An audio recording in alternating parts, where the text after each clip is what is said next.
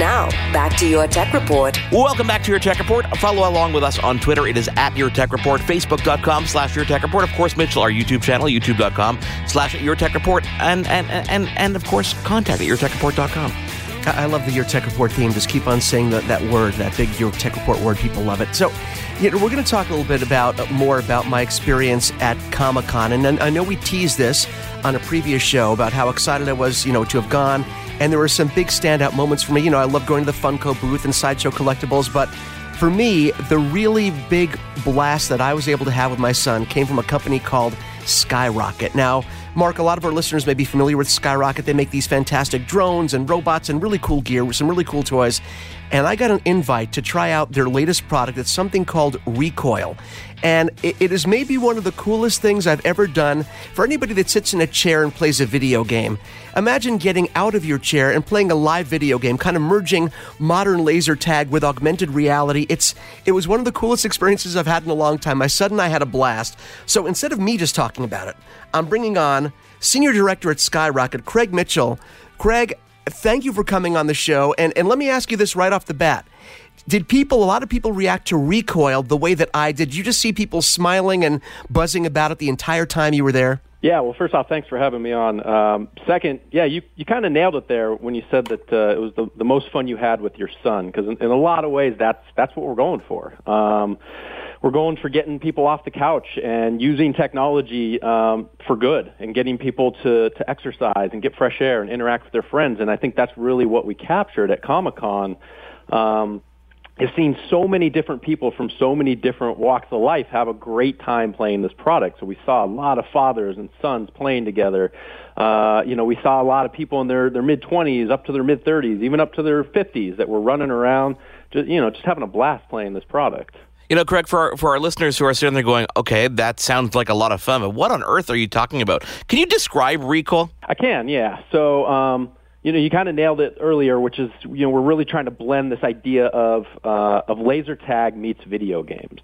So, you know, you start out with your uh, your blaster, uh, which has the IR technology similar to laser tag, um, but where we kind of take it to a new level is that you actually connect your smartphone device, um, you know, to the side of the phone, and it's a the first thing I'll say is a very secure latch that connects your phone. I, a number of people came up to me and they're like, "You're gonna, you know, I don't want to put my my six hundred dollar smartphone. It's gonna fall off. It's gonna break." I'll tell you, we went through, you know, probably a thousand demos over four days at Comic Con, and not a single phone dropped. So that that was pretty exciting. But you take your smartphone and this you know this awesome six hundred dollar computer that everybody's walking around with uh, and attached to the blaster, which actually connects via Bluetooth. Um, and what's great about connecting your phone is that then we can use the phone's GPS technology uh, to create the gameplay. So how it works is once you've connected your phone, you can have up to 16 players uh, connect to our uh, closed Wi-Fi router. Essentially, it's a it's a router that you set up in the middle of the battlefield. Um, it creates a a Wi-Fi, a closed Wi-Fi hub um, 500 feet all around you. Uh, and you don't need to be connected to the internet. You don't need to be plugged in anywhere. It's all battery powered, so you could literally set this thing up in the middle of the desert, uh, in a backyard. There's actually an indoor mode, so you can you can set it up pretty much anywhere there where there's a safe spot to set it up. Um, and then once you have the players connected, up to 16 players, you choose from the different multiplayer modes that you want to play. So we have sort of your traditional FPS uh, based modes like there's team deathmatch, there's a search and destroy mode where one team's trying to defuse a bomb while the other team's trying to stop them. Um, and then we're going to continue rolling out new modes like King of the Hill, Capture the Flag, things like that. Um, and how, how we kind of elevate that is using the phone's GPS technology, all of the gameplay is location based. And so what I mean by that, let me give you a few examples. Uh, for example, when you get when you get killed in the game, you actually have to run back to your respawn point, and that's all being tracked using the phone's GPS. Or there might be a special ammo depot that you go to, or um, you know a supply drop that's going to give you something like an airstrike or proximity mines or things like that. So you're always looking at your phone's map and it's tracking and telling you where you need to go on the battlefield to get these particular items. And that really, the, the fun really starts to unlock with some of these other modes, you know, like the search and destroy mode, because you're actually running to an objective point and both teams are kind of rushing there and trying to figure out the best strategy. And again, it's all being driven by this GPS. Um, and then I think the, to me the coolest part, the thing that really elevates this is uh, the audio. So you can actually plug in uh, headphones into your phone, uh, and we've created something that we call 3D positional audio. And what we mean by that is because, again, using GPS, we're able to track where every single player is on the battlefield. So all the audio you're hearing, the gunfire and the sound effects and all the cool stuff that's happening in your ear is all happening relative to where you are on the battlefield. So if someone is trying to shoot at you from, you know, the nine o'clock position 30 feet away, you're hearing that relative to where it is in your, in your earbuds. Um, so it creates a really immersive experience throughout. Uh, and then we add on a bunch of other features like we do. You mentioned augmented reality. So we have augmented reality moments. For example, when you go um, following your GPS, you pick up the airstrike, you activate it. It actually, you know, turns on your phone's camera, and similar to say like a Pokemon Go, uh, you know, you're going to see sort of a rocket launcher in the real world that you wow. get to, you know, activate and set off against your, you know, your enemies. Uh, and we have a, a number of different um, examples like that, like the uh, like the search and destroy mode. You're actually deactivating a bomb in the real world that you're seeing through your camera. So, you know, bringing all this stuff together with the blasters, which again I should point out, the blasters have you know real recoil kickback, so it feels really good. They're hefty. They're hefty blasters. They feel very high quality. Get the IR technology um, combined with the audio and the GPS of your phone and this router creates just a very immersive experience. You, you, know, first of all, Craig, I wish you could see the enormous smile with everything that you said, with every feature that you mentioned. Mark's smile just grew slightly larger and larger. The man child in all of us. and again, you said, you know, it appeals to everyone. It really does. And one of the things that comes to mind is, you know, you were mentioning all the technology, all the cool things this does, but the nice part of it is it all comes together seamlessly. You're not too, you're not thinking too much about any one thing because because everything comes together. The visuals, you're not glued to your phone. You can refer to your phone, but you're not glued to it because your eyes are still on the battlefield. You're also, your ears are tuned in because you can have communications with your teammates. You can see where they are, are on the map. And the things that, that our listeners need, need to know is that you're not so distracted or focused on one aspect. Everything just sort of seamlessly comes together. It all feels natural. You guys did a great job of balancing the gameplay, not making it too heavy on the tech or too heavy on one specific part. And I'm guessing that didn't happen accidentally accidentally. Yeah, lots lots of QA testing. I could you know I could I could tell stories of you know four, five, six months ago we were running some of this stuff and and trying to find the balance between all these different components. But you know I'm really glad that you brought that up because it is it's it's one of those. Uh, I, I've, I've talked about this product now for for a few months since we announced it, and you know there's always that initial excitement, but also like hesitation because you hear all this stuff and it's almost like a little overwhelming when you first hear it. And I saw a lot of that at Comic Con until people played it. And and it only takes three minutes to understand it. You know, you, you start playing and three minutes in, you're like, wow, I really get this, and this is a lot of fun, and the audio kind of kicks in, and it just it feels like very much its own experience. So, it, you know, and I always hesitate to say, oh, it's laser tag, or oh, it's a video game, it's you know, or it's an AR shooter. It's, you know, it really has become its own experience, and I think once the product is out there in the market, once people start to play it, they start writing their reviews online, it's going to become a lot more clear what a unique experience this is. And yeah, that's that's come from from so much hours and hours and weeks and weeks of testing to make sure this thing feels really good. Now, Craig, I assume the starter kit comes with everything anybody needs to really get going, right? Yeah, so the starter kit comes with the the Wi-Fi router, which you know you need the Wi-Fi router to set up the match. Uh, and it comes with two of the blasters, our, our RK-45 Spitfires, which are um, they're like our pistols. Um, so that it comes with that, and then actually comes with an additional uh, blaster sensor, so you can plug it into the phone and hook that onto your onto your back uh, for a, an additional damage sensor, essentially. Um, and that gives you everything you need to get into the game. I mean, we assume everybody has a smartphone. Uh, you just download the free uh, mobile app that works on both Apple and Android. They're also uh, cross compatible, so if one person has Apple, the other has Android. You can still play against each other. Cool. Um, so yeah, pretty much has everything you need. No, no, I, I just I didn't want to skip over the hardware because you know Mark was asking about you know the hardware, what comes in the kit, and you touched on it as well, Craig. That the hardware is really, really good. And this becomes important because I think, you know, there are a lot of been, in the past, there have been some companies that have put out some, and I'm using finger quotes, which I hate the air quote thing, but, you know, laser tag like games where the, the, the, the, pistols or the rifles, they didn't feel very authentic. The recoil weapons felt so authentic. Like you said, the recoil, of course, being in the name, actually built into the weapons, made such a huge difference. And I have to give you guys some credit also in terms of the sighting. Because again, sometimes the sighting is very loosey goosey. You shoot in a general area, not exactly sure where your shot is going. I was able to get off, and you can ask Annie this from your PR team. I was able to get off some incredible shots, very dialed in. The laser sights, the sights on these weapons are really, really dialed in. They are absolutely, yeah. I mean, it's it's very it's very precise. Um, and, and you know the thing that I've learned, and now that I've played, you know, a hundred matches or, or whatnot, you know, the more you play and the more you start to unlock those things, the better you're going to get. And you know, it's great to see an experience that the more you play, you know, the, the more of an expert you become. And, and that's why I think it's going to appeal to such a broad audience of people because it does it holds up you know, one of the first things we did when we announced it is, you know, we started showing this to more, you know, tech-focused people and, and outlets and things like that because we needed to legitimize the product. We didn't want this to be thought of as, oh, it's another one of those sort of inexpensive at-home laser tag systems. It's not. Uh, you know, you can get one of those for, you know, 30 bucks and you're going to get, you know, not the best experience in the world. You know, this is really packing a lot of technology, a lot of high quality hardware, you know, the mobile app. It's got so many different components um, to create such a unique experience. And, and yeah, the more you play, just the, the better you're going to get at it.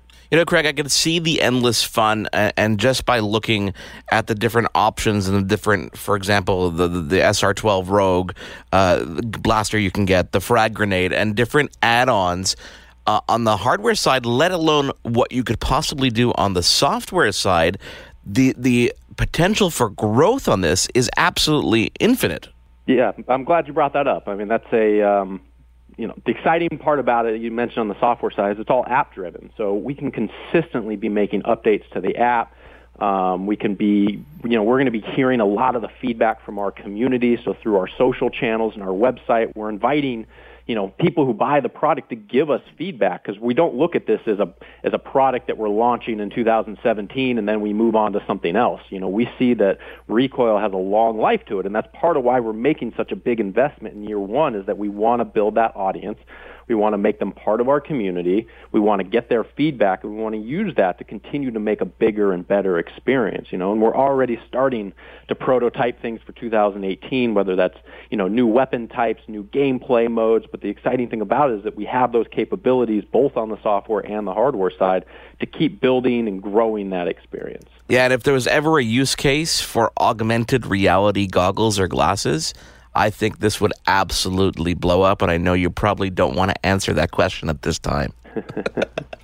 no, I mean I, I, I couldn't agree more. I think that's I think that's where things are heading. Uh, absolutely, you know, I don't think in 2017 the tech the AR technology is quite there yet no, to agreed. do a full-on AR shooter. But I think what's exciting about Recoil is that you know we're we're building the hardware, we have all the components, and then as technology continues to advance, there's there's no reason why we can't start to roll those things in to to build it as an even better product.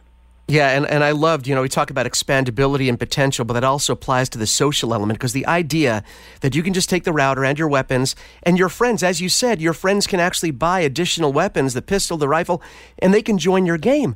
So really, all they have to do is get the weapon. Once you guys have the uh, actual the starter kit, all you need is the extra weapons, and this becomes an incredibly portable social thing. You can have parties at people's houses wherever you go, and then the terrain is constantly changing. The, opponents are constantly changing. It's a great social experience too. Yeah, I mean that's going to be a big uh, part of our social, uh, you know, community rollout post launch. Is you know challenging people to like show us where you play recoil, you know, and that's if, if you look at some of our marketing uh, materials for this product, it, it is playing off of this imagination, right? Of, uh, you know, from, you know, you see a couch that's been put out to rest, but, you know, a soldier, a recoil soldier sees it as cover. And I think that, that, that kind of invites the audience to come up with their own battlefields, to come up, use their imagination. You know, imagine a, um, a game of capture the flag you know, where you using GPS, you can set those flags to be anywhere you want. So imagine building these like elaborate forts or castles or whatever they might be around your flag. Like there's there's the only limitation on that is your imagination and i can't wait to see you know our really hardcore passionate fans where they choose you know to take this product i i i don't think we've even fully comprehended you know where that's going to go you, you, know, you actually naturally segued uh, for me there, Craig, when you talk about hardcore and passion. And, and, this leads me to a very special question. And, and again, I know Annie from your PR team, she will understand that. She's probably cringing as I'm about to ask this, but it begs the question. Now, when, when I actually played in San Diego, we actually played 4v4. We played 4 on 4. It was great. We kept the games fast and smart and fun. And I was playing with my son on my four person team, and I played against a family of four uh, in, in the particular match that I played. And I, I happened to see that they had a youngster on the team. He couldn't have been more than maybe like, I don't know, six, seven, eight years old. And I said to my team, my strategy was I'm taking out that kid first. He's small, he's slow, he's going down. Now, is this is this an example of me being a very bad man or a very smart strategist? And don't be afraid to say a little of both. Well, you know, in in, in battle, you got to do what you got to do to win. I, I, would say that's so my I'd point. Say, Thank you, Craig. I mean, it's a competition. It's a fun. This is a fun competition about getting people outside, having a good time. Uh, you know, and if, if if it's all about victory, which hey, look, if you're if you're playing a match like that, I think it is all about victory. You got you got to do what you got to do. So take out the kids. Got it. Okay, take out the kids. He oh, listen. In my defense, he only cried for about thirty seconds, but I was told this because he was having so much fun and didn't want to stop. I don't think it was because of me. So please, please know that it wasn't because of me. I think I remember that kid. Yeah, he, he, he might have said a few things about you. I don't know. All right, so uh, Craig, we are talking to Craig Mitchell. He's a senior director at Skyrocket. Craig, uh, talk about price point and availability. We are getting very close to release. Yes, we are just we are on the eve of release. Yeah, so we're we're we're going out on August fifteenth. Um, we have essentially four uh, packages you can purchase from. So again, like I mentioned, you need that starter set. That's that's the entry level because you get the router, and the router is what sets up the game. So you can get that starter set with the router and the two RK45 Spitfires, which are our, our pistols, and that combined uh, retails for 129. Um, then you can buy additional RK45 Spitfires for 49.99. And then we have our SR-12 Rogue, which you referenced before, which is more of our rifle. It's got a heavy rate of fire, gives you more ammo, more damage capacity, slight, slightly longer range as well. Um, and you can get that for seventy nine ninety nine. And then we do have our frag grenade, and I can talk a little bit about that. You know, it's it's a pretty cool thing. It's an actual physical grenade. Um, you know, it's it's it's soft. It's got a rubber base, so you know we don't recommend throwing it as hard as you can at someone's head, but you can lob it out there onto the battlefield. Uh, and how it works is it actually has a 10 second countdown timer. So you push the button and the countdown begins. so you decide when you want to let go of that grenade. Uh, and then what it does is after 10 seconds, it emits a, a, a an IR blast, essentially. Uh, it has about a 10 foot range to that blast. So if you see, you know, three opponents all clumped together in one space, you know, a great strategy is to roll that right underneath their feet, you know, get the right timing, that thing goes off, you can take all three of them out at the same time. So, you know, we have a lot of, a uh, lot of options, um, but again, starting with that starter set is what it's all about. And then you download the app. It's a free app. Um, I should also point out that uh, if you download the app, uh, you can actually have additional players join the game just using their mobile device. Oh, um, cool. So you still need the starter set, you still need the router, but say you have four people and two people want to play that don't have the blasters, they can join in in more of a support role. Uh, so they can call in airstrikes, they can be a medic, they can go pick up ammo. So they're really playing that support role for that player with the blaster. Gives you a little bit of a taste of the product um, you know, before you go and decide to, to purchase it. Uh, th- this is brilliant. And, and we know we talked about the expandability, the potential both on the hardware and the software side to continue to grow. And I have a feeling we're going to be hearing a lot more from you guys about Recoil, more products, more software down the line. So, Craig, you have to promise number one, that you won't judge me for taking out that kid first. And number two, that you will come back on the show and talk to us down the line after release when you guys have, when you have software updates, more hardware coming out. We would love to have you back back because I have a feeling recoil is something we're going to be talking about for a good long time. I can't wait. I look forward to it. We can't wait to get hands on as well, and we will bring that to you, we promise. Thanks for joining us this week. Awesome show as usual.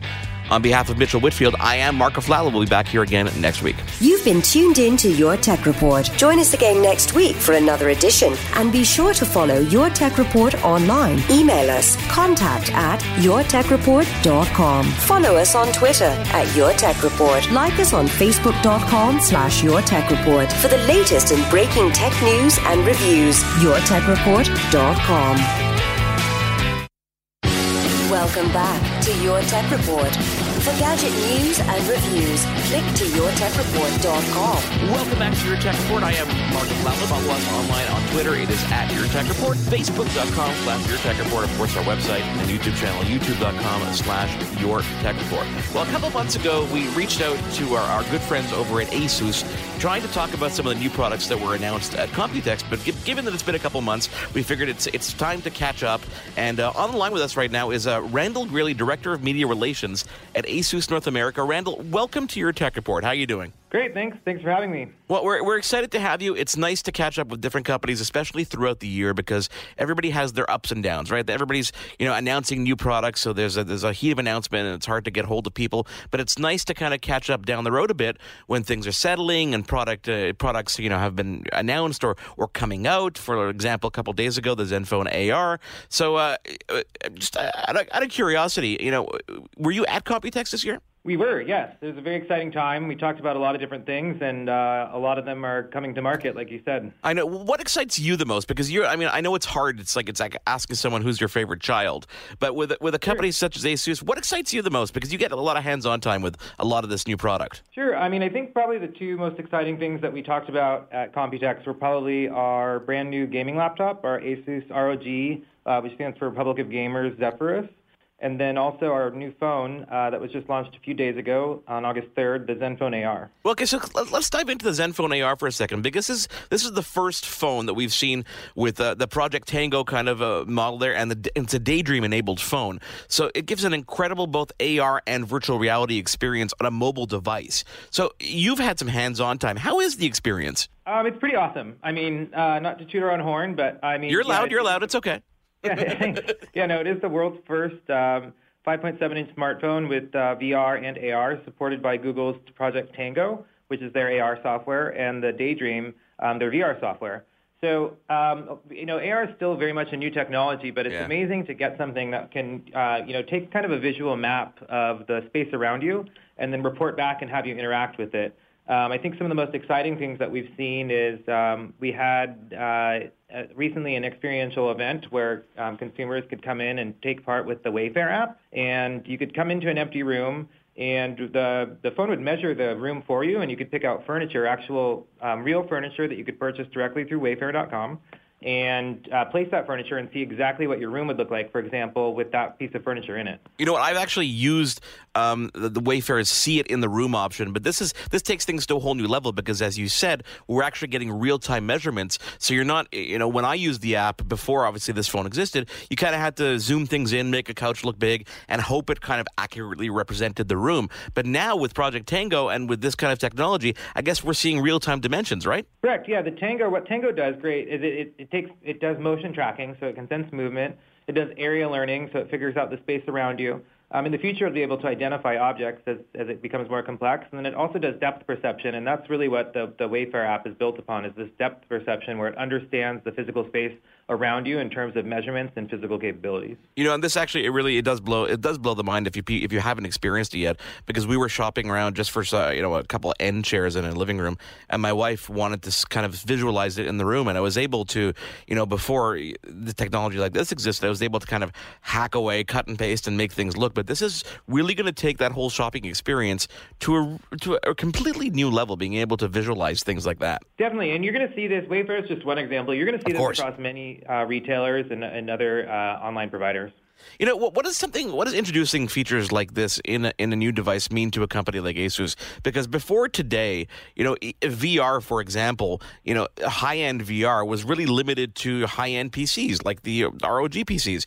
Um, but now we're seeing this technology kind of trickle down to phones. Is it because the processing power and and just the whole computing power is that is getting that much better? Absolutely, yeah. I mean, something that we'll see also, one of our, our phones that we came out with earlier this year, also our Zenfone 3 Zoom, which we purpose built yeah. for camera.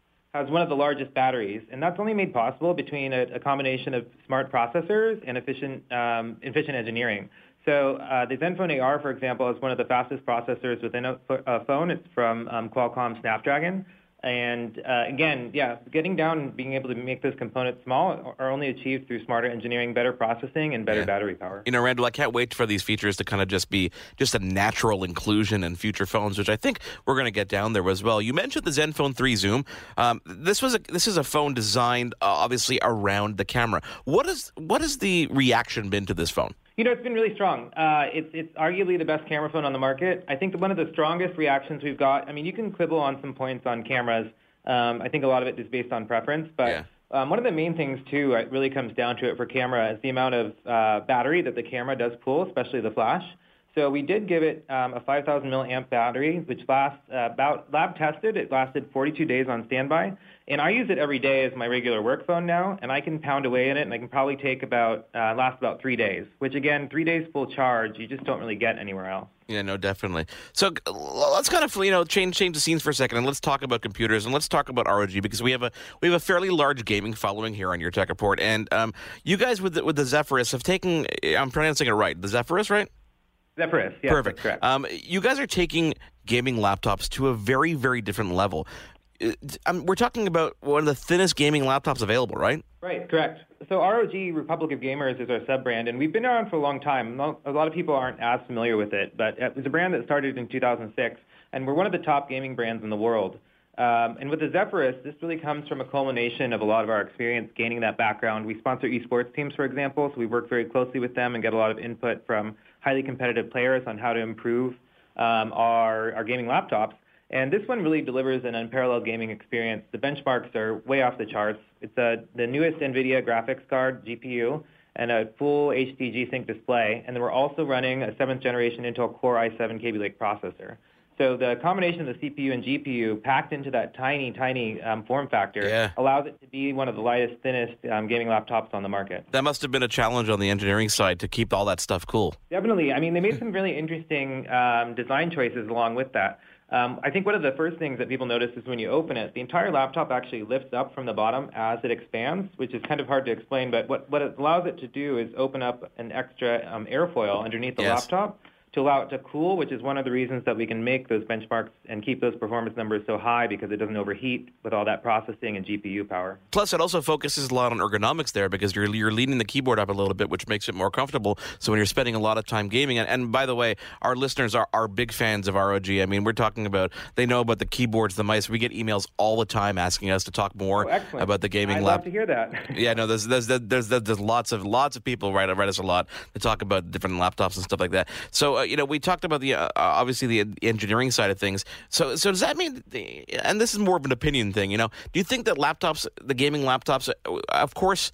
Gamers tend to be a little bit more forgiving about things like size, as long as they get the power and stuff they need. But we're entering a whole new generation of laptops where people are going to start demanding, you know, way more enhanced experiences. Do you think we're going to be able to keep that form factor small? I do. Uh, I mean, it, it you know, if you if you follow how things are going in the phones, again, uh, I do think that it will be accomplished. The one, uh, the the main challenge I think that people face is um, where you make the compromises. Um, again, for for gaming, for example, screens are always going to be of huge importance. So I think that's one kind of tie-in where, you, it, again, it comes down to opinion. Yeah. Um, but as far as form factor in a laptop, yes, I think we'll continue to see it remain um, at this smaller level. And a lot, a lot of you know, I'm curious in terms of uh, the, the company itself at Asus. How much does the ROG side kind of talk to the regular, the regular laptop designers? Because one one product that you guys announced uh, at Computex this year was the ZenBook Pro, the UX 550, which has a beautiful 4K touchscreen. It has that incredible narrow bezel that people are loving, and I think that's more of obviously on the business side. But do the two sides, you know, work together closely to try and, and merge technology, or is it something that's really separate? You know, they definitely do. I mean, in some ways too, you could think of, you know, when people think of high-end gaming laptops, for example, it's not just, you know, you couldn't, you don't need to necessarily just use it for gaming. 100%. Um, you know, it's one of the most powerful processors that you could get out there and um, GPUs regardless. So that, that information is shared, but, you know, I mean, the ROG Zephyrus, for example, could easily be used by like a graphic designer or video editing because you need, again, those super fast refresh rates and a very fast processor. So yeah, that knowledge is definitely shared throughout. But I mean, in in general, we kind of take a purpose-built function for a lot of our products. So um, if you try to be the best at everything, you're going to fail at everything. That's Yeah. a common saying. So we try to really pick what we think um, consumers will want based on that purpose-built form. Zenfone 3 Zoom, for example, was purpose-built to be the best camera phone. The um, Zephyrus, we're building to be the best gaming laptop. So while that knowledge is shared between teams, you'll see a lot of that, that functionality reduced down to a specific function in most areas so that, again, we can really be um, just what you're looking for for that whatever particular um, result you're trying to achieve. What, what's on top of mind of, of business users these days in terms of uh, the ZenBook line of laptops? Are, are, you know, is the is the ZenBook Pro still you know t- ahead of the heap, kind of so to speak? Definitely. I mean, I think you're going to see some common themes throughout. I mean, um, thin, light, portable are pretty much I know. going to be common throughout all electronics. So you're going to see that definitely there. Um, connectivity is really big with um, with business users, users obviously. Um, you know, it's everyone kind of has a different use case, so they're going to totally uh, have different um, portables they're going to carry with them and need to plug in. Um, they're going to have different, like I said, connectivity based on um, you know Thunderbolt or USB Type C. So um, again, because there's so much technology that goes into um, business users, and you can't really predict, I'd say that overall um, connectivity is a common theme. Besides the thin, light, powerful um, trend, is one that we, you'll you'll see continue on. Well, you know what? I, you know, we have uh, a bunch of products, obviously, that we kind of go, go back and forth with you guys, and, and we uh, do our hands-on reviews and do a lot of videos. So I can't wait to get obviously hands-on with some of the, some newer products that are obviously coming to market. Um, in, in terms of uh, product cycles and stuff like that, are we kind of midway through the product cycle now as products come out and nothing new and exciting coming down the road in the next couple months? Definitely. I mean, you'll see, you'll see again uh, some more push around holiday and back to school. So um, look then for some refresh of some of our um, product lines, and uh, definitely laptops will be top of mind for that, especially as we head into back to school. Very cool. Randall Grilly, Director of Media Relations at ASUS North America. I hope you'll come back and please share some uh, some future news. And uh, I'm going to have to poke around and try to get that uh, Zenfone AR in my hands because I, I got to see some of that technology in, in, in use. Definitely, and I'm glad to come back anytime. Of course, you can head on over to asus.com, A-S-U-S.com, to check out all these very cool products. And we will, of course, go hands-on with a lot of cool things. I've got the Zenfone 3 Zoom in my hands already, so we're going to bring that to our wonderful YouTube channel, youtube.com slash Your Tech Report, very soon. But, of course, also that, that Zenfone AR. Wow, that's going to be really a, a game changer. It is Your Tech Report. Mark Aflalo and Mitchell Whitfield with you. Please stick around. We'll be back with a little bit more. There's more Your Tech Report after this. This is a day I've been looking forward to for two and a half years. We're really proud of Timeline. We're going to reimagine Windows. Microsoft is announcing the breakthrough game console called Xbox. We've created a platform attuned to consumers' changing behaviors and an evolving sense of play. We set out to make the best watch in the world. And today, we're introducing Nexus 7. This is it Xbox One. And we are calling it iPhone. The latest news, the newest products, the biggest names. Welcome to Your Tech Report. Online at yourtechreport.com. Join Mitchell Whitfield and Mark Aflalo for the next hour of Your Tech Report. And you can follow along with us on Twitter. It is at Your Tech Report. Or how about Facebook? Facebook.com slash Your Tech Report. How about YouTube? YouTube.com slash Your Tech Report. Welcome to it. I am Mark. How about that, Mark? As always, joined by Mitchell Whitfield.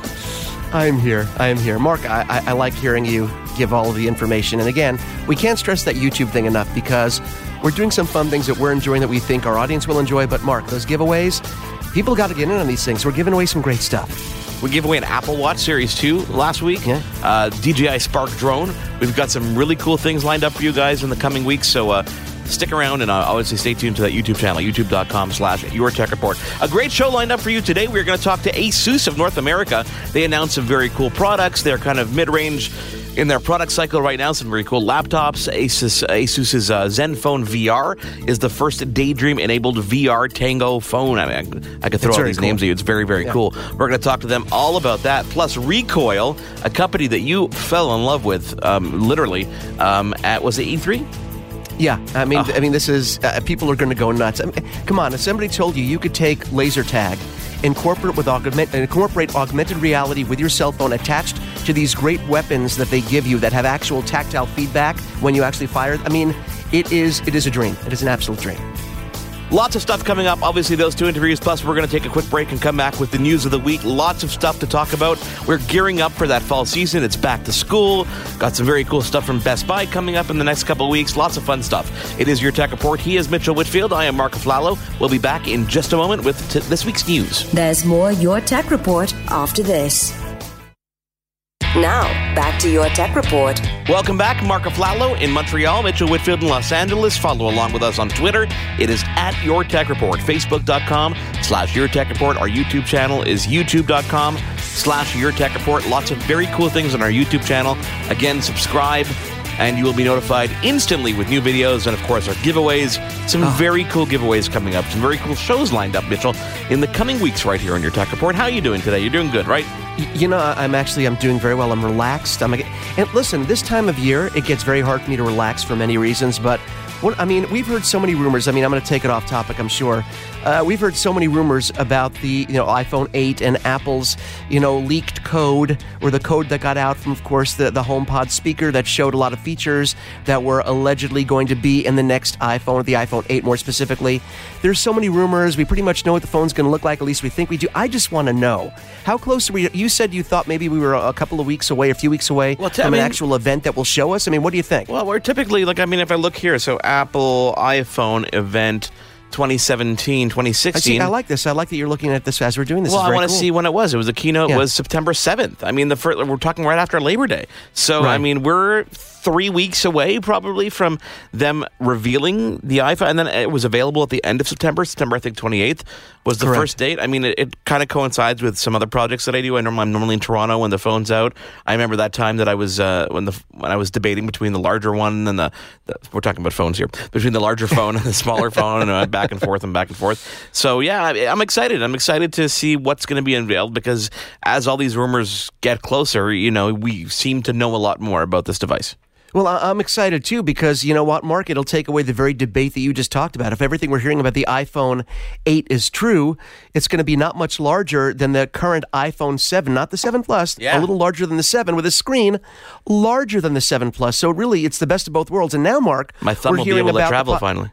Uh, what'd you say? My thumb will be able to travel across the screen finally. Exactly, yeah. without having to like do the double tap and have exactly. it drop down. And the other thing we're hearing now is all the stuff about the possibility of a new Apple Watch coming out this year, a new version of the Apple Watch that will actually have a chip built in to make it truly autonomous and a standalone device, something we've been saying for a while. First step was adding GPS, and now to actually have an LTE chip in there that will make it an actual connected device without your phone. If that happens this year, they're going to well, there're going to be a lot of happy people, but a lot of unhappy people that just just jumped in to the Apple Watch Series 2. Let's talk about some software things that relate to Apple because one of the things they announced at WWDC, the Worldwide Developers Conference, was that Apple's HomeKit platform, which is obviously their smart home platform, instead of requiring a physical piece of hardware that you need to put in your device, which adds cost and adds, you know, certification, they are opening up HomeKit to software, meaning you can add HomeKits to software to any product. So this is like you know when companies like Belkin were, were hesitating to get on board with HomeKit. You know now they can just add it on the software side.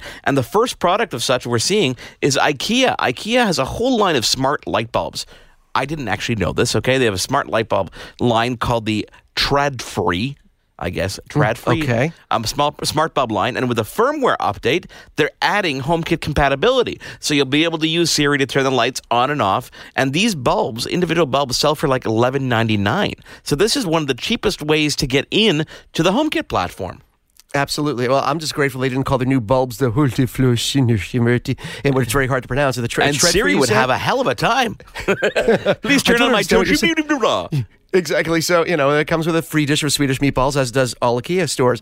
Uh, you know, it, it's just sort of interesting to me that we're, we're seeing this now. Uh, and Apple is really very smart with what you're talking about because it really fits Steve Jobs Steve Jobs' original vision of the iPhone, which is not to put embedded buttons or embedded hardware yeah. on the phone that will that will need to be changed as new things as new software comes out. Same thing with with HomeKit products. I mean, if people release a product and they want to have you know HomeKit compatibility, they don't have to release a new product. They can just update it with software. So finally, that's here. So my, my first like three stories this week are all about about Apple stuff. So let's go into Chamberlain. So Chamberlain makes garage doors. They make garage door openers. Uh, I remember when I got moved into my first my, this new house that I'm in now. They had like garage door openers from 1970s, so I replaced them with Chamberlain's MyQ garage door openers, which allowed you to control them with an app. And that app has always been you want to you want to control that with Siri. You want to have HomeKit compatibility. And for for years, Mitchell, I've been scrounging the forums and people have been saying, HomeKit, HomeKit, HomeKit. Well, now they finally announced their home bridge. It's a $49 accessory you can get from chamberlain.com where you can instantly add HomeKit compatibility to your garage doors. So you'll be able to set things like you can, when the door opens, the light turns on. You can set a lot of automations when you get closer to the house, et cetera, et cetera. Very cool and makes it a lot easier for you to travel without, you know, extra things with you. See, now I'm a little envious because I too have a Chamberlain garage door, but it's part of the LiftMaster line. But I, you know, Still my works. LiftMaster Still works. What? You can. It works with LiftMaster as well. but mine is not a connected. Mine is not one of the connected models. So You don't have to worry about that because the new uh, MyQ Homebridge will turn that into a connected device. Are you kidding me? So I'm we're not. We're gonna- basically doing the sales pitch right now, as if I we was like I was you know what? pretending, I've been, right? I've been after this company for honestly about a year now, saying I want to interview you guys. I want to talk about your products because I'm a fan of your products, and this is exactly why I want to talk to them. And we're, I promise we're going to get them on the show. We'll talk. You know what? I- should have set you up better. I said, but Mark, I don't think I can connect mine because mine is an older model. Well, you will Mitchell, be able you're to. in You can have that compatibility. No, for the That's cheap, low price of forty nine ninety nine. Um, That's uh, awesome. You know, speaking of uh, you know Apple and software and stuff like that, AirPlay two is set to launch this fall with the new iOS 11 update. AirPlay 2 is going to deliver very cool support for speakers on HomeKit. This allows you to pair different speakers that are within your home with the HomeKit platform, giving you Siri support and multi-room Sonos style speaker sharing, not only with the HomePod but with other manufacturers as well. So I'm looking forward to seeing how that's going to work. I, I'm looking for. I, I always like when new versions of software come out. And I mean, listen, I, I've been using AirPlay for a long time, and I'm sure Mark, you went through the growing pains along with me, where you know you try and throw something from your iPhone or iPad to your TV through your Apple TV. Didn't always work the way it was supposed to. It's gotten better over the years as they fine tuned and updated the software, of course. But uh, I- I'm very anxious, on, just on the software side, for compa- like you said, for compatibility, but also for connectivity, for strength of connection, all those things. So I'm excited from that, just from basically wanting to throw my stuff from my devices to my Apple TV. So I'm grateful that a new version of AirPlay is coming out very soon. So, uh, some Netflix news. Netflix actually uh, is increasing their prices in Canada, about a dollar for the main package, and if you have the Ultra HD package, it's going to be two dollars extra per month, which I don't think is a necessarily a big deal. I mean, it's a it's a dollar, it's two dollars. It is significant if you look Adds at up, though. Yeah, it, it, it does add up depending how many devices, et cetera, et cetera. But what's more interesting about Netflix is that their service offering is going to lose something pretty big in the coming year, and that is Disney content.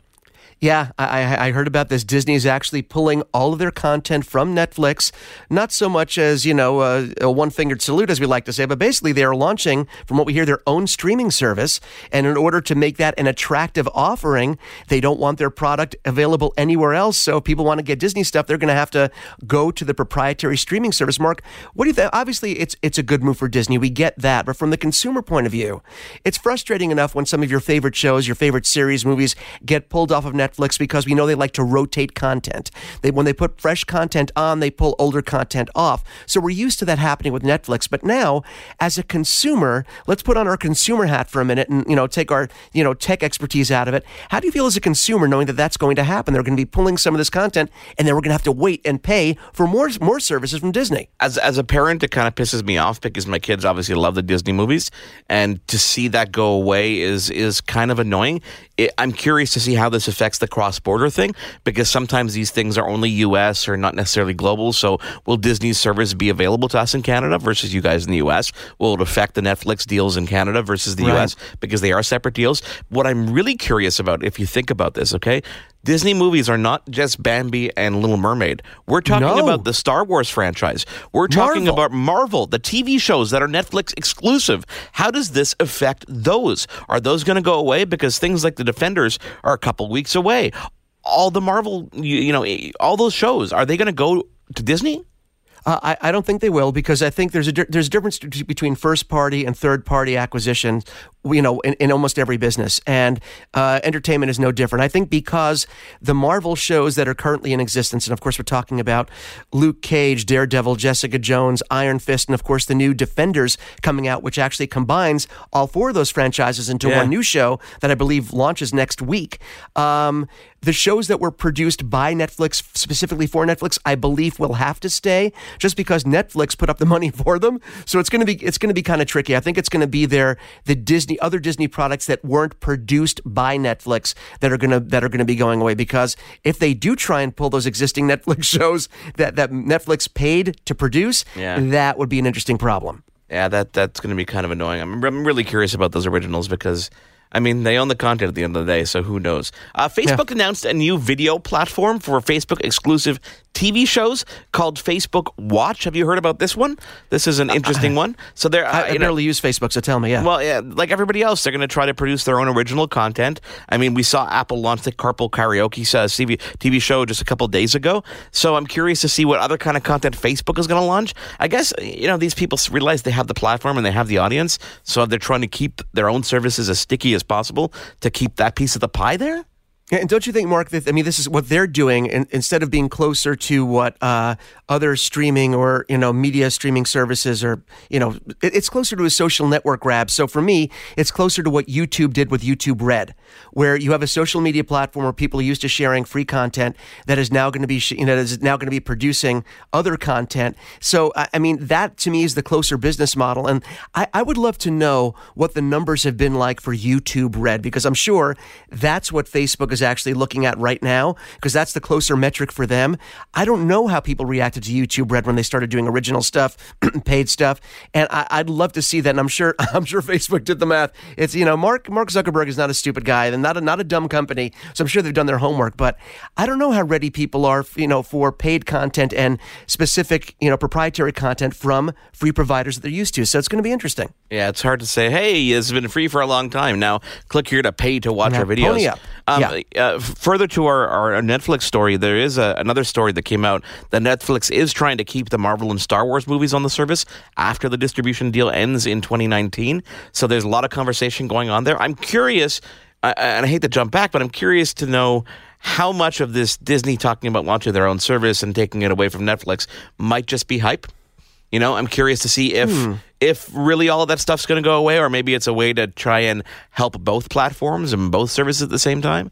At, at the end, listen. At the, that's a good point, Marcus. At the end of the day, Disney wants their movies seen. They want people to have access to their product. At the end of the day, it's all about people seeing their movies in some fashion. If their if their movies are on Netflix, believe me, Disney gets a huge cut for Netflix having the right to show those Disney movies. Disney does get a piece of that. Obviously, they get a much bigger piece of it if they're streaming it on their proprietary service. They don't have to worry about you know you know it's their own service. They're not going to be paying out.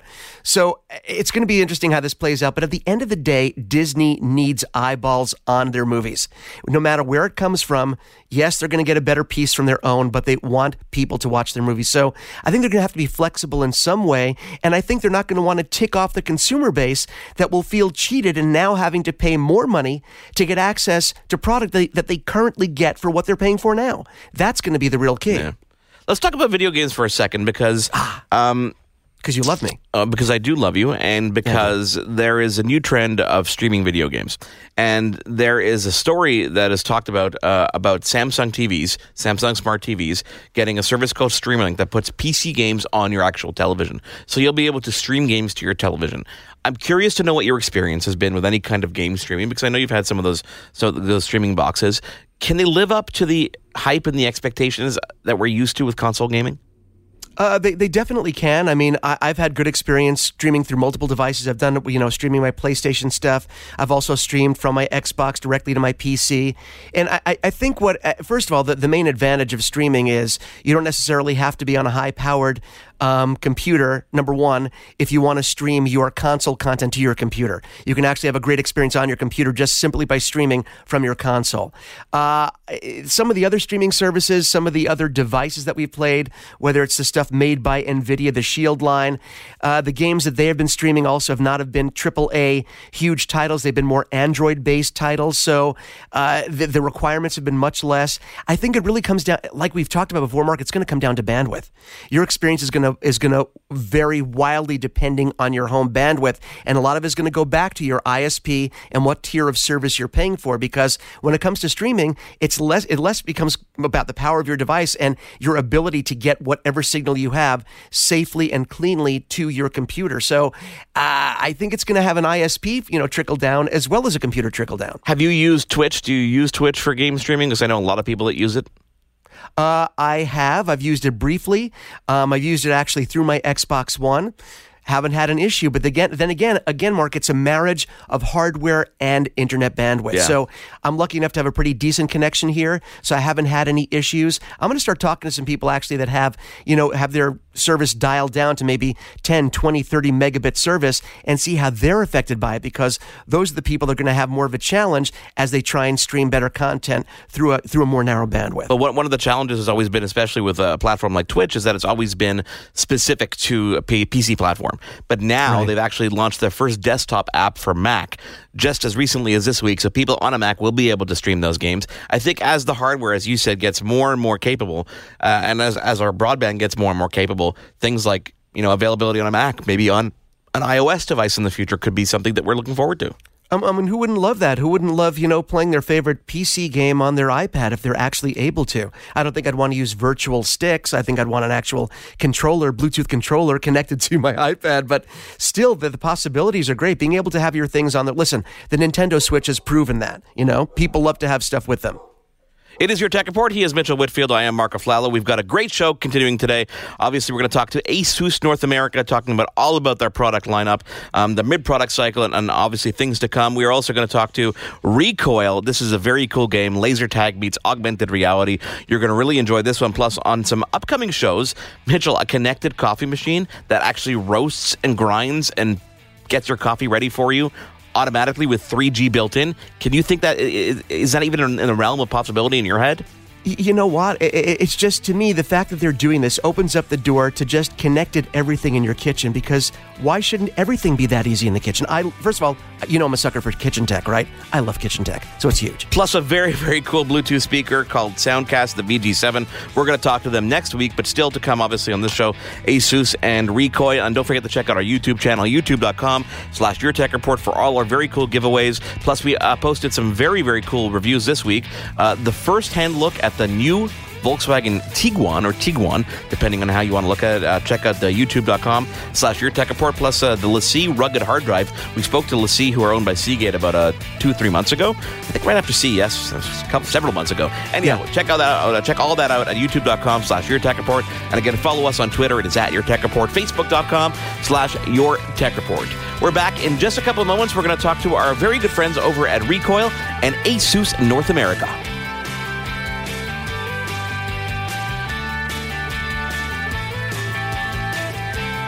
There's more Your Tech Report after this.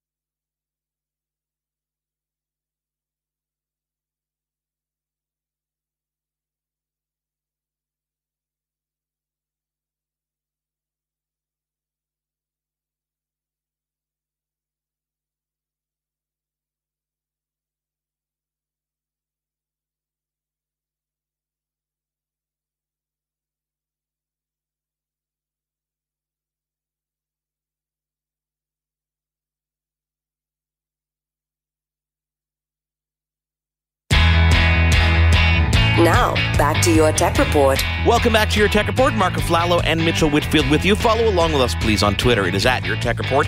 Facebook.com slash Your Tech Report. Of course, Mitchell, our YouTube channel is youtube.com slash Your Tech Report. And you know what? If there was ever a product that I was really excited to showcase to our listeners on YouTube, it's probably the next one we're going to talk about. Oh, I, I, was jazzed, Mark, when you filled me in on this because obviously, you know, doing a radio show and both of us kind of growing up and coming up in radio, sound is a big deal to us, and speakers uh, have always been a huge thing with us. When you told me about this product, I think people are going to change the way they feel about what a Bluetooth speaker is and what a Bluetooth speaker can be. Is that a fair way of sort of getting an intro? I, I think that's very, very safe. And rather than us kind of just uh, talking about it, we're going to talk to uh, Charity Hardwick, who's the VP of Sales and Marketing of a company called Soundcast. Charity, welcome to your Tech Report. Thank you very much. It's a pleasure to be here. We're, we're excited to have you on. And before we even dive into the product and the company, it's funny when we get these kind of briefs from different PR companies, they always give us details like charity, you know, you're one of only 5% of the people, uh, women in the world creating audio. And it's, it's obviously there's a storied background for you in particular. So we're excited to have you on the show this week. And we're excited to talk about Soundcast. I'm probably, probably as excited as you are to be working there, I'm guessing. You know what? It's it's a dream job for me, really. When you think about it, I get to work with a company that's doing amazing things in technology today. I love audio. I'm a passionate musician. Everyone I work with is a passionate musician. So we're all on the same page, and it's just a little band of brothers kind of forging our way forward into uh, what's technology next. So it's great. Sure. You know, Charity, when I was doing the intro, I really, I really do believe that that the the VG7 is going to change the way people perceive what a Bluetooth speaker can be because in the past, we've seen portable Bluetooth, we've seen ruggedized and waterproof, but I don't think we've ever seen anything like this that's really been designed with the audiophile in mind. So let's talk about the VG7 and how you guys did things so differently with this speaker.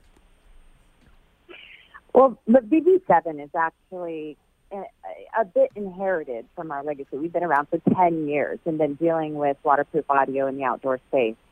Um, and so really the VG7 represents an improvement upon an original idea, which is how do we get speakers to be portable and battery powered and have long life and, and sound really great? And how can we do that so that people can continue to live their lives or suit their audio to a modular or transient sort of uh, audio space or audio needs? And we took that with this generation of VG7. We've been hard at work on this for a couple of years now. It's launched into the market. It's doing well. We're excited about it. That VG7 has gone to the next level. We are looking at Bluetooth. You know, Bluetooth is really one of those technologies when someone's designing a gorgeous speaker. They're not, they're not sitting around figuring out how to make Bluetooth speakers gorgeous. Bluetooth has been kind of an afterthought, right? Exactly, so exactly. We, we really, yeah. What's your own personal experience with Bluetooth? What's the largest Bluetooth speaker you own? The largest, oh, it's probably got to be uh, one of those Fugoos that Mitchell sent me last year. I have this kind of big one that kind of sits near the pool. Mitchell, you? Uh, maybe about like a six or seven pound speaker. That's my big daddy that I take to, if I'm going to be outside, I take it to the pool. Yeah, so I have some bigger ones. It's definitely on the bigger side. Well, what, what about this one? What are we talking about in terms of size and girth? I can't believe we're having this conversation, but go ahead. oh, no problem. so uh, the VG7 is 19, measures 19 and a half inches tall. That includes the handle. And that's a very robust and ergonomically balanced carrying uh, handle. And then the, the chassis is shaped in a sort of elegant square with chamfer corners. So it, it still has a very nice techy look to it. And that is about nine inches in diameter. Now, it's interesting that you, you talk about size and girth. As men, you know, I'm not new to this. I'm an ex-army girl myself. Uh, I've been on the block before, and these these kind of conversations come up. That you know, really, guys, look at this, and, and and men are major adopters, and they're sitting here looking at this, going, "This is the biggest, coolest, heaviest, loudest speaker on the market. Of course, I want it."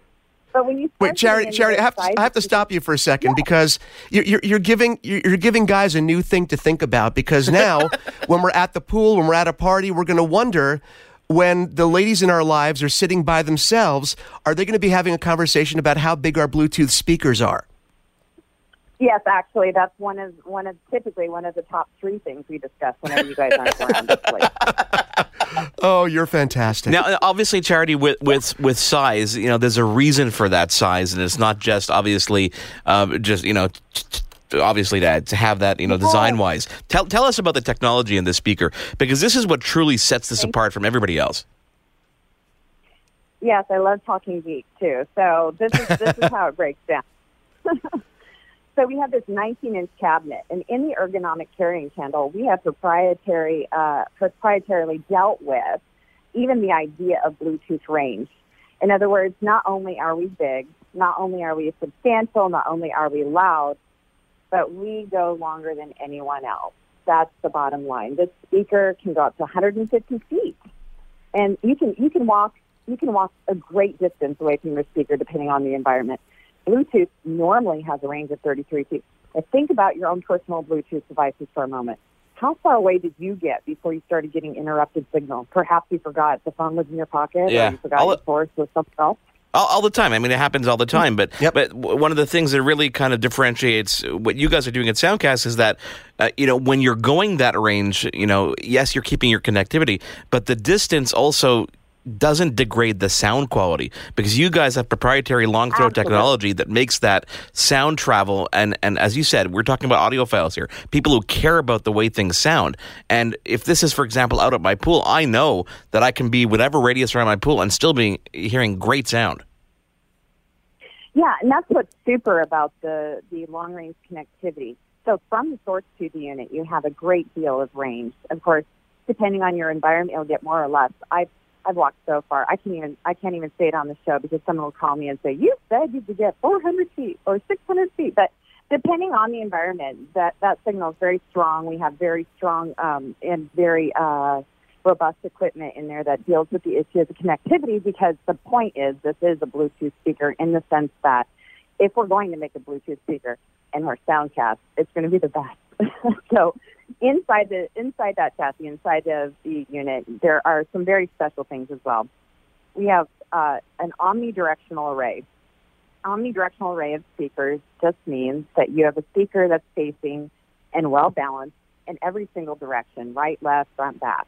So that means there is no bad room in the house. So when the speaker is playing, those speakers are emitting sound in every direction while while we have our seven inch downfiring subwoofer hitting the bass floor. So that means we bring the bass and there's no bad seat in the house. And this is really important. Think about the scenarios you use this in, in the pool or tailgating or out on the deck or maybe at a party or a barbecue or things like that. Since when do people just sit in one place to have an audio experience? No, you want that soundtrack of your party and the soundtrack of your life to be gorgeous no matter where you're sitting in the room. So that was very important to us. And we support that gorgeous music by using technologies aptX and AAC, which are codecs that are supporting those high-res audio files that stream either from iPhone or from your music source so that you get that lossless and gorgeous audio.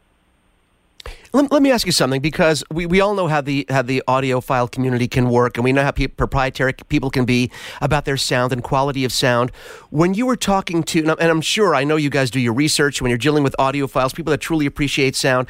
Did you have to get past the snobbery aspect of people accepting a Bluetooth? And you talked about it about a Bluetooth speaker and audiophile quality sound, which don't normally go together. Did you have to get past that with some people when you're presenting the speaker because there's a, there's a stigma already built built in in their minds, oh, Bluetooth audio can't be great. So did you have to work through that with some people? Well, you know what's really interesting is bringing up this aspect of Bluetooth uh, audio can't be great. That you're right. That it's not really heard um, from a handful of people because the Bluetooth uh, itself actually supports resolution music that is pleasing, palatable, and almost imperceivably different to many people, to most people, let's say. I'm not going to say that about our, our, CEO and president, Oscar Chernay, who was the CEO of Sheffield Records, among other things, and is what we term a golden ear. So his perspective in the development of this product has been very useful as well um, because he goes into it and we listen to it and we can say one thing. This thing sounds acoustically beautiful. Like I said, we're musicians, we play instruments, and all of us enjoy the instrument, which we call VG7. It sounds gorgeous. In fact, We had a uh, a well-renowned uh, magazine give give us a, a very great review where they did a lot of their own testing as well on this, and um, they came back to us and just said this is the most gorgeous piece we've ever listened to in the portable category, which is really saying a lot because it's acknowledging a lot of hard work on our end. But here's the bottom line, guys. If you want absolutely high res, lossless audio, you want to stream to the source, you want to throw those studio files on there, our speaker plays it. We actually have a lot of ways to play music to the VG7 from Bluetooth all the way into a 3.5 millimeter in on the side or your USB in on the side. So that is a problem solver. Guys who are purists and really want to hear, you know, a studio file, which I'm not sure how many of us could run around with more than four of those on our phone without the, the phone crashing. But, um, if they want to play that studio file, go for it. There, there are definitely inputs that allow you to do so as well let alone the fact that you've got a rechargeable internal battery with 15 hours of playback. So you're really not going to be worrying about this whether you're taking it outside of the pool or you're taking a tailgating, as you said. And of course, as you said, the high def AAC and aptX codecs means that that high resolution sound is there and it's compatible. I, I can, honestly cannot wait to get my hands on this speaker because I'm very obviously, you know, beauty is in the eye of the beholder, or at this point, the ear of the beholder. Where I guess people can pre order now at uh, gosoundcast.com. Are you shipping now? Uh, yeah, so VG7 has been shipping um, on the market right now, and if they're looking for a retailer in their area, we invite them to uh, go to gosoundcast.com, type in their, uh, find a retailer, and type in their zip code for a local AV, and then also highlight that the VG7 itself is on demo at all Magnolia Design Centers. That's 81 design centers in the U.S. as well. That is so cool. Charity Hardwick, VP of Sales and Marketing for Soundcast. Thank you so much for joining us. Again, I can't. I, am going to talk to Danny. I'm going to, and definitely going to try and get my hands on the speaker. And uh, I definitely want to talk to you down the road because I'm, I'm sure you guys have a lot more in store for us. Absolutely. Well, it's been a pleasure, gentlemen. Thank you for your time. Oh, of course, Charity. One last thing before you go. I think you've introduced a new thing to the male community, you know, audio community, and that is speaker envy. And, and thank you for introducing that as well. Happy to help. There's more Your Tech Report after this.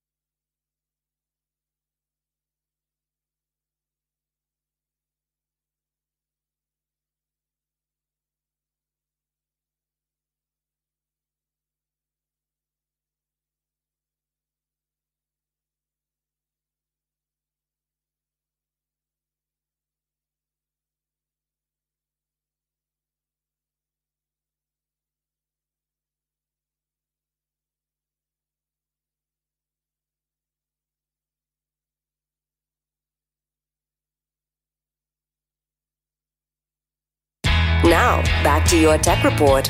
Welcome back to your tech report. I am Mark Aflalo in beautiful Montreal. Mitchell Whitfield joining us, obviously from beautiful Los Angeles. I think this is the only time of the year, Mitchell, that we can both say that our locales are beautiful. It's not like winter where I complain the entire season long.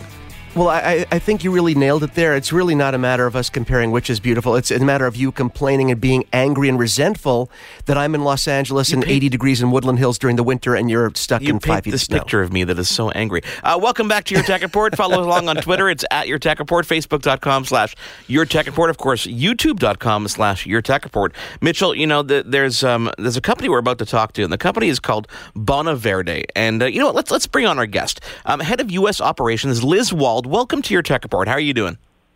I'm doing great. Thanks so much for having me. Liz, we, we love kind of leading into interviews with a little bit of mystery. And um, if there was ever a product that I'd, I'd try to figure out how I'm going to call my wireless carrier and say, I need to connect my coffee machine to my family plan, can you do that? Um, I guess it's going to be the Berlin, isn't it? Well, better than that, you don't have to do anything. You plug it in and you're connected to 3G, and we pay the bill. Okay, so so we, we got to explain some things to our listeners here because they're going. You just said coffee machine, 3G. What's going on? T- first of all, tell us a bit about Bonaverde as a company, and then let's talk about the Berlin. Perfect. So Bonaverde was started about four years ago or five years ago um, by a guy named Hans Stier in Berlin, and at the time uh, he was he was he was working as an attorney and up late at night drinking a lot of coffee and looking at um, various tax issues, and somehow it occurred to him that the tax issues that he was looking at were the same as the tax issues around coffee. I'm not really sure how those two things intersected, but maybe being a lawyer for too many hours, that was it. And he said, you know, if we could bring green coffee beans in that are not taxed, and we could really get some nice value back to the farmers, how cool would that be if people could really roast a green coffee bean? So it got kind of born out of an idea of a more efficient value chain and it has morphed into something that is not only a more efficient value chain, but a really cool product where you can have a super fresh cup of coffee and benefit the guy that did all the hard work in the coffee producing country, namely the farmer. Okay, so our listeners are going, wait a second, this show's called Your Tech Report. Why are you guys talking about coffee? There's got to be some kind of angle here. Sure is. And the big thing that's super cool is that our coffee machine is an IoT connected device. And the reason that's cool is we can send you all kinds of information about the growers, but we can also track exactly what you do with your coffee machine. Do you like to make coffee in the morning? Do you like to make coffee in the evening? Are you running out of beans? Does your machine need a checkup? We have all that data coming back and forth to us so we can send out really a customized experience to what you really want in your coffee machine. Now, now, Liz, I want to make sure I got this right because I read this, and Mark and I, our mouths were sort of hanging open together. And it, let's let's say you, you, like you said, you, you get direct communication, direct contact with the people that grow these beans. You get the green beans. Your machine not only can roast, grind, and then brew that coffee fresh from those green beans, but each package actually has an NFC chip built in that tells the machine the specifics of how to roast that particular bean. Is that true? That is true. And the thing that's interesting is that every coffee bean is a little bit different. Kind of, you know, like wines are all different, even though they right. might come from the same grape. So what what we can do is work with the farmer who created this coffee and grew this coffee and say, what's the right profile for this? If you were going to roast this bean perfectly, how would you do it?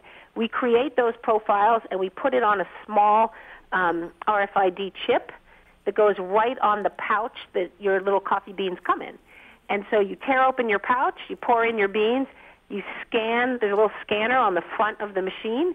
It reads that chip and it says, oh, these beans, roast them for this long with this temperature, bringing in this much airflow, etc., to get exactly the perfect roast. And if you decide as a as an individual, you know what, I love this roast, but I wish it was just a little darker, you can also say, you know what, okay, we'll make it a little darker, and we can give you that little bit of flexibility to actually customize it the way you want it, on top of the fact that each individual pouch carries its own profile. Okay, this, this is you should see the look on Mark's face right now because while we're you know he records in Montreal, I'm in Los Angeles. I'm watching him uh, over, over Skype. He's in disbelief right now, and really we had a little conversation before we went on the air with this interview, which was, could you guys are really setting a new standard for food and beverage because basically, could you imagine a kitchen? You guys have done this with with with the Berlin. Imagine being able to to brew, cook your own food, knowing you know where, where every food that you get or every beverage you get knows the perfect way that it is supposed to be prepared and does everything for you because that's really what you guys have done here. You've made this autonomous system that works beautifully. I, I'm going to start wishing that everything in my kitchen worked this well. Well, and and the other thing that's great is it's it's really quick. So you get up in the morning, you start your machine, you come out of the shower, you have freshly roasted coffee. This isn't something that takes hours and hours and hours. And for the people who are super knowledgeable about coffee, they might say, well, I like, you know, I want to roast my beans and then have them rest for 12 hours before I grind and brew them and, and degas, similar to the way you decant a wine. And the cool thing is that we've got a digital product. So with your phone, you'll be able to say, okay, I'm starting this process, but only roast it. And then tomorrow, you know, maybe I do that at night, and then in the morning I can say continue and then grind and brew. So you really have quite a bit of control.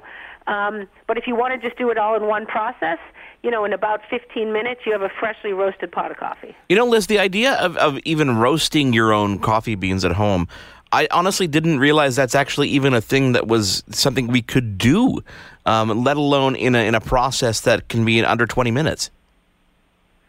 Well, the thing is, you could go out and get some beans and stick them in your oven and roast them, but you probably aren't going to be too happy with the result. Yeah, exactly. that's, that's exactly it. Like I can imagine, I can imagine the cup of coffee right now. I'm salivating because I'm thinking about it. The cu- the cup of coffee, freshly roasted and and ground right there, and it's waiting for me when I get up in the morning. Is there a better life? The smell is great, and and the ah. other thing that's interesting is, you know, if you've roasted coffee before, there's certain oils in the beans and certain smells that come out in in the roasting process. And so we've created um, a really high tech. It's called a HEPA filter. These filters are used like in Teslas and on NASA. And this filter is um, in the side of the machine, and it captures the oils and it captures the scents that would be more on the negative side, leaving just this really nice roasting smell. And then, of course, when you grind the coffee and make the coffee, you have that very traditional, rich coffee smell. Mm. So we've thought a lot about the technology in this so that it's a really great sensory experience um, throughout the entire process. And, and, you know, you know, it's not just the technology that goes into, but it's the the aesthetic, the design itself. And I would encourage people also, you know, to go to bonaverde.com and check this out because you can see exactly what the Berlin looks like. Aesthetically, it's a beautiful looking machine. Everything is so well integrated. It's clean. I'm guessing a lot went into the design of the unit in addition to the technology.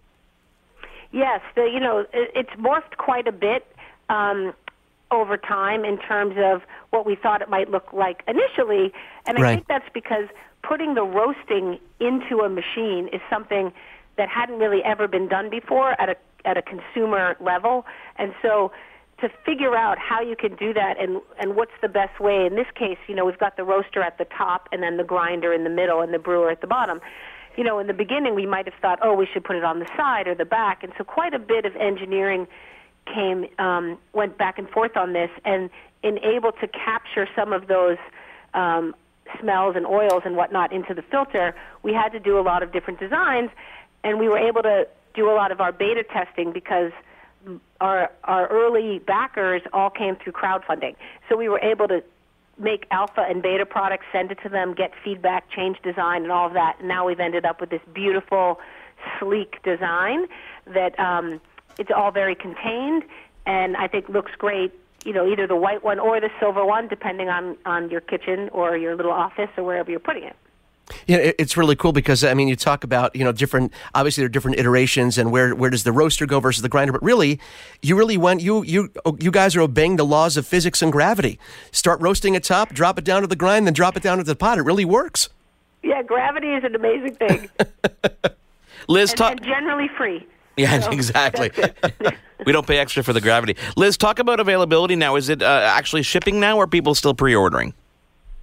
So people are pre-ordering now. We've got our first two containers literally on the water right now. Um, I, I log in and look at the little map every day. Um, and so we're taking pre-orders for delivery in fall. And uh, we're have both the silver and the white. And you can, as you mentioned, bonaverde.com, you can just log in and place an order, and we'll get it out to you uh, in, a, in a couple of months.